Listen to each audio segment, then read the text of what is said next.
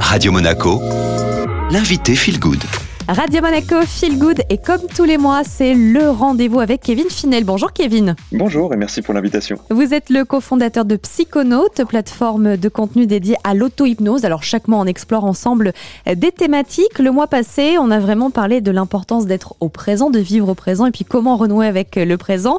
Et cette fois-ci, on va un petit peu prendre la direction du passé. On va parler des régressions. Alors avant de rentrer dans le vif du sujet, euh, Kevin, déjà, quelle influence le passé peut-il avoir sur notre présent?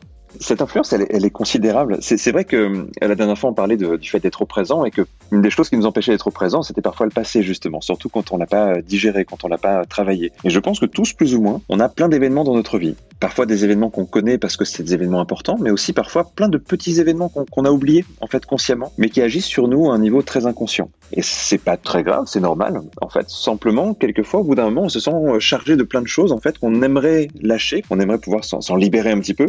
Et euh, non seulement on n'y pense pas forcément, mais en plus on n'a pas les outils pour le faire. Et, ce qu'on appelle une régression, c'est vraiment ce travail qui permet d'aller euh, explorer son passé pour s'en libérer. Kevin, du coup, euh, comment ça marche les régressions? Comment ça se passe pour aller travailler sur des événements passés? L'idée, c'est que, et là notamment on va utiliser l'hypnose ou l'auto-hypnose, on va pouvoir un peu voyager dans le temps. Alors c'est pas un vrai voyage dans le temps dans le sens où ce qu'on va trouver dans notre part inconsciente, c'est pas toujours la réalité, c'est une réalité un peu subjective, quelquefois un peu remaniée par nos expériences de vie, nos croyances, nos idées. On va dire que c'est ce que croit notre inconscient. C'est ce qu'il utilise comme matière première pour définir notre façon d'être et nos fonctionnements. Par exemple, on va pas forcément retrouver des souvenirs précis de notre passé. Par contre, on va trouver des endroits où il y a des nœuds émotionnels. On va trouver parfois des, des choses qui sont pas digérées on va trouver des histoires inachevées. Ce qu'on appelle une histoire inachevée, c'est quand quelque chose s'est pas passé comme prévu et en nous, ça tourne en boucle. L'idée, ça va être de revenir vers ces endroits-là pour dénouer. C'est un peu comme s'il y avait euh, besoin d'aller euh, terminer certaines histoires, d'aller euh, terminer certains parcours émotionnels.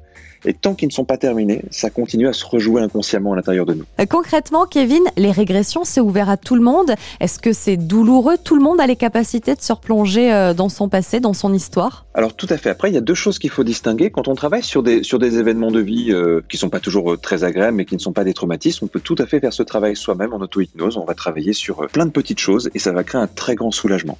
Quand on a vraiment des gros traumatismes à travailler, là c'est vraiment euh, logique d'être accompagné par un professionnel. Ça peut être en hypnose évidemment, ou même dans d'autres disciplines, mais en tout cas d'avoir quelqu'un qui va savoir gérer les émotions, comment prendre ça. Mais dans les deux cas, on est vraiment sur un travail, on va se soulager, on va vraiment se, libérer, se nettoyer, on pourrait dire, de plein de choses accumulées en nous. Sur le coup, il peut y avoir des émotions qui passent, mais c'est rarement des émotions difficiles, c'est vraiment au contraire des émotions de soulagement je, je, prends une métaphore, mais je, pense qu'on est habitué à prendre soin de notre corps. Si on se blesse un petit peu, ben on va se laisser un temps de récupération. Et puis, euh, si on vit une journée un peu éprouvante, on va se prendre une douche pour euh, se faire du bien, etc. Et on n'a jamais vraiment pris l'habitude de faire ça pour notre esprit. Euh, ce qui fait qu'on est plein de petites choses en nous qui n'ont pas forcément bien cicatrisé, qui n'ont pas forcément bien été nettoyées. Et ce travail-là, c'est presque une hygiène quotidienne, je pense. Et on finit par ouvrir cet échange avec vous. Kevin, on passe un peu en mode philosophie. Vous avez 4 heures pour répondre. Est-ce qu'on est conditionné à 100% par notre passé ou est-ce qu'on a vraiment euh, les clés, les moyens de pouvoir se réinventer, se réorienter dans le présent?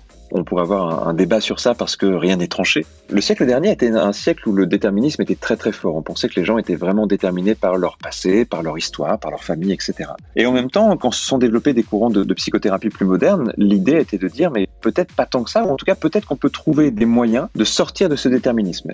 Et la, plupart des courants d'accompagnement euh, depuis les années 60-70 vont dans cette direction. On appelle ça le constructivisme. Euh, c'est l'idée qu'on peut se reconstruire, qu'on peut se réinventer au présent. Ça veut pas dire que c'est toujours possible ou que c'est facile, mais ça veut dire en tout cas que ça fait quand même quelques temps que des gens euh, qui s'intéressent à ces domaines tentent de mettre en place des événements, des éléments qui nous permettent de transformer l'impact du passé sur le présent et nous en libérer. Et en fait, ça marche plutôt bien. Plus on avance évidemment dans la connaissance scientifique, plus nos outils sont efficaces pour ça. Donc je pense que l'être humain qui ne travaille pas sur lui est plutôt déterminé par son passé. Mais quand on a l'occasion de travailler sur soi, on peut retrouver un certain, un certain confort, une certaine liberté.